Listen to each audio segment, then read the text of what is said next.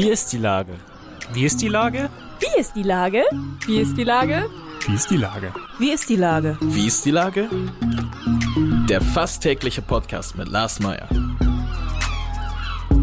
Wie ist die Lage? Unser fast täglicher Podcast als Kooperation mit der Mopo und der Gute-Leute-Fabrik spürt seit über einem Jahr tagesaktuellen Fragen nach. Macher, Musikerin, Models, Mütter und Politiker, genauso wie Schwestern, Schüler, Schlachter, Freiberufler oder Helfer, also prominente Lenker oder unbekannte Denker, kommen knapp 15 Minuten zu Wort. Die Auswahl ist rein subjektiv, aber immer spannend und überraschend. Mein Name ist Lars Meyer und ich rufe fast täglich gute Leute an. Unser Partner, der das diese Woche möglich macht, ist das festlich geschmückte Mercado in Altona. Das beliebte Weihnachtsbonusheft mit tollen Angeboten der Mercado-Shops und Markthändler ist zurück. Zudem gibt es einen großen Malwettbewerb, der Kindern und Jugendlichen die Wartezeit auf die Festtage versüßt. Mehr Infos auf mercado.hamburg. Viel Spaß. Das war Werbung. Herzlichen Dank. Heute befreie ich den Chef der Finanzbehörde, Andreas Dressel. Ahoi, Andreas. Ja, moin, Lars. Lieber Andreas, endlich sind die großen Personalfragen der Politik gelöst und auch Hamburg kann sich auf Hamburg konzentrieren. Ihr Senatoren und Senatoren, Senatorinnen wart ja doch sehr häufig in Richtung Berlin unterwegs. Du selbst hast vorletztes Wochenende in Potsdam verbracht und mit den Gewerkschaften neue Löhne für den öffentlichen Dienst ausgehandelt. Wie sieht so ein Verhandlungsmarathon eigentlich aus? Wie viele Leute sitzen da und wie lange wird geredet, bis Pause endlich gemacht wird? Ja, das ist, äh, war echt eine äh, fast never-ending Story. Wir haben äh, mehrere Runden zusammengesessen und dann wirklich auch äh, ja, wirklich über Tage immer wieder unterbrochen, dadurch, dass du in die, die eigene Delegation zurückgehst und dann tatsächlich nochmal mit Nachtsitzung am Schluss. Wir sind in die Verlängerung gegangen und haben dann, finde ich, ein äh, gutes Ergebnis erzielt und zwar sowohl für die Beschäftigten als auch für die öffentlichen Haushalte äh, mit 2,8 Prozent und einer wirklich sehr anständigen Einmalzahlung ähm, von 1300 Euro jetzt auch für die Beschäftigten in der Corona-Zeit. Ich glaube, ist es ein fairer Kompromiss. Und äh, habt ihr da so Pausenglocken? Wird da so alle zwei Stunden ein Fenster aufgerissen und ihr rennt raus zum Rauchen und Telefonieren? Oder wie habe ich mir das vorzustellen vom Rhythmus?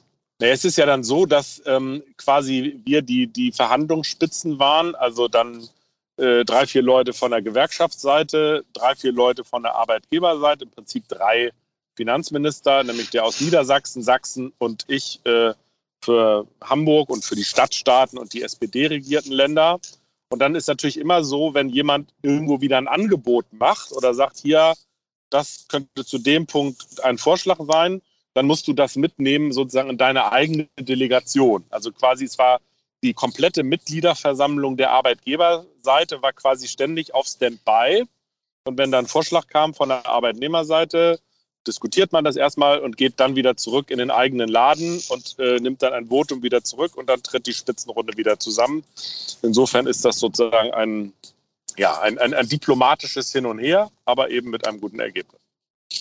Ich habe es ja schon angedeutet. Ähm, dass die Personalfragen für Berlin geklärt sind und äh, wir hier in Hamburg relativ schadlos äh, davon gekommen sind. Es sah ja lange so aus, als würden wir mindestens einen Senator Richtung Berlin verlieren. Das ist ja nun glücklicherweise nicht passiert.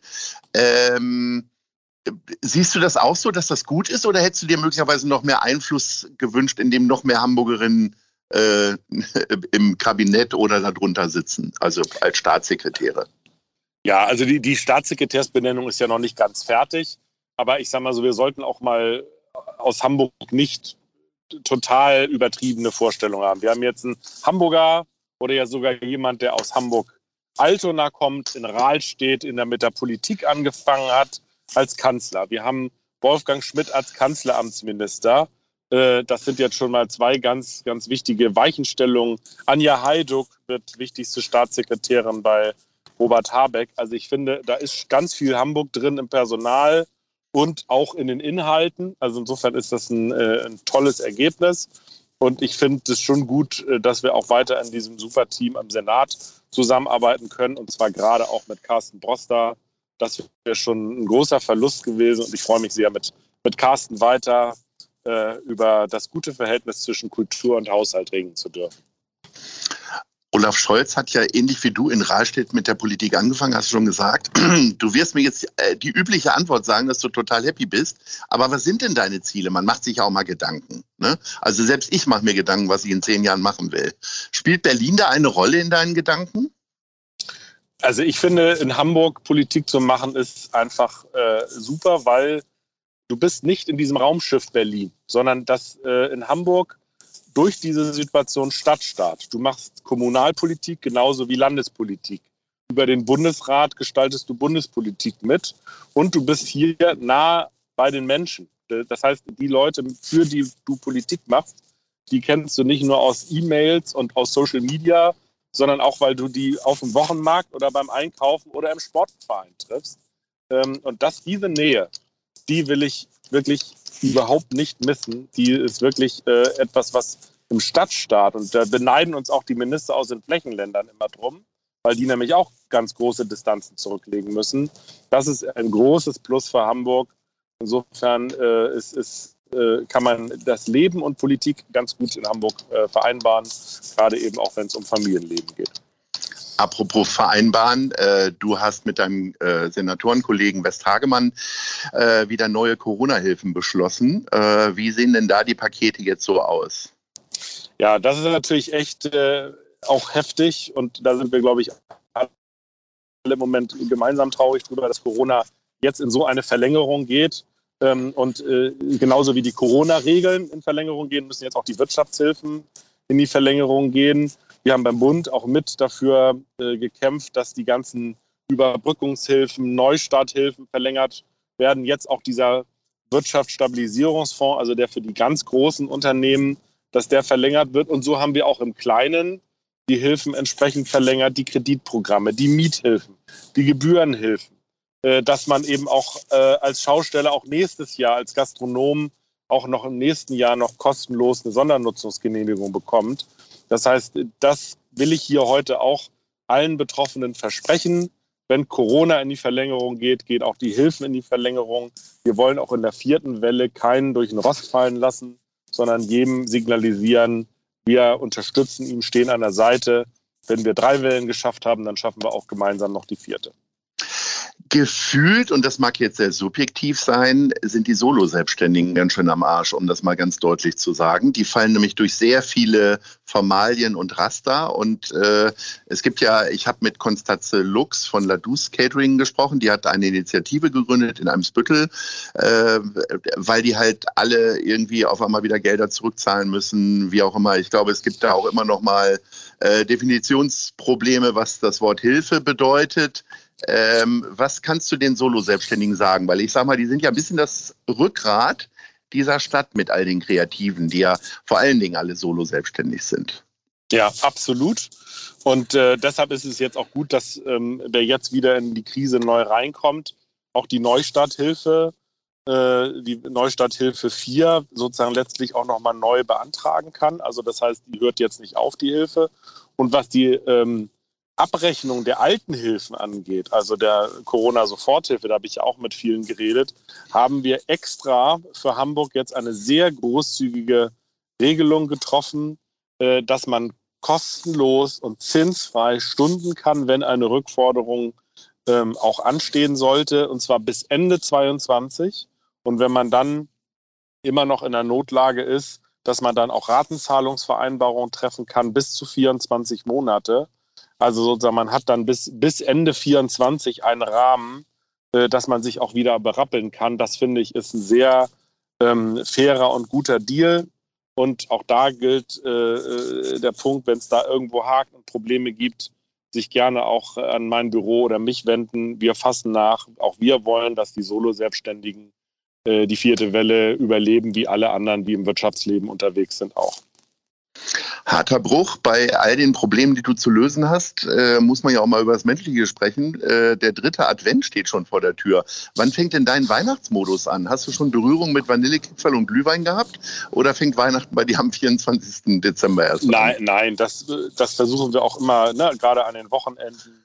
Äh, ne, ich war äh, dann am Wochenende auch gerne nochmal in unserem wunderschönen Museumsdorf in Volksdorf. Die hatten so eine Art Mini-Weihnachtsmarkt. Also da kriegst du äh, jetzt aber auch bald eine Ehrennadel. Ich glaube, das hast ja, du in ich jedem bin ja unserer im Gespräche Moment erwähnt. auch, Ne? ich bin, bin ja auch Waldherr. Wohnst du Also, da Ich, ich, ich, erstens, im also ich, Museumsdorf? also ich wohne nahe beim Museumsdorf, bin in der Tat, hab's dann nicht weit, das kann man schön zu Fuß erreichen und äh, pack da gerne mal mit an. Ähm, und immer wenn dann auch irgendwie Veranstaltungen sind, bin ich, bin ich gerne da. Und äh, gestern gab es da wunderbare Waffeln und auch einen Apfelpunsch, alkoholfrei äh, natürlich. Und dann habe ich ein bisschen den, das Adventswochenende auch ausklingen lassen und freue mich da schon aufs nächste. Und allen, die da noch nicht waren, kann ich nur sagen, guter Tipp. Da kann man immer mal am Wochenende mal ein bisschen Landluft in Hamburg schnuppern. Äh, das hat man, nicht an, hat man nicht an allen Ecken und Enden in Hamburg. Ja, unbedingt. Bist du denn ein guter Schenker oder wirst du lieber beschenkt? Also machst du dir so ganzjährig Gedanken darüber, was wer wie kriegen kann? Oder schenkt ihr euch nichts zu Weihnachten innerhalb der Familie? Wie läuft das? Mit Kindern geht das ja nicht, ne? Ja, also ich bin, bin in der Tat nicht so, dass ich das ganze Jahr schon plane, sondern dann bin ich eher einer, der dann ein bisschen spontaner guckt. Ähm, aber ich, ich verschenke total gerne und das ist ja auch, je älter man wird, umso weniger achtet man auf die Geschenke für sich selbst, äh, äh, weil da ist jetzt auch nicht so viel nötig, sondern natürlich guckt man die ganze Zeit immer, was, wie kann man auch den Geschmack äh, der Kids treffen. Ähm, äh, und äh, das äh, macht großen Spaß, ähm, aber ist immer wieder eine Herausforderung, weil doch da auch die Ansprüche genauso wachsen wie die Kinder. Wir sind schon bei unserer Top 3 und da wir am Anfang über Verhandlungen und Meetings gesprochen haben, würde ich gerne wissen, ähm, wenn man dann in so einem Meeting sitzt, dann kommt ja auch immer ein ganzer Haufen an Essen und äh, Getränken dann auch immer wieder reingerollt. Äh, was sind denn deine Lieblings-Meeting-Snacks? Also was darf nicht fehlen, damit du richtig glücklich bist? Sag mal Platz 3. Also Platz äh, drei ähm, ist äh, gerne mal so ein kleiner, so ein kleines Gefäß so mit äh, Sour Cream und äh, irgendwie Gemüsesticks, irgendwie ähm, dann eine Möhre und Gurke, Paprika.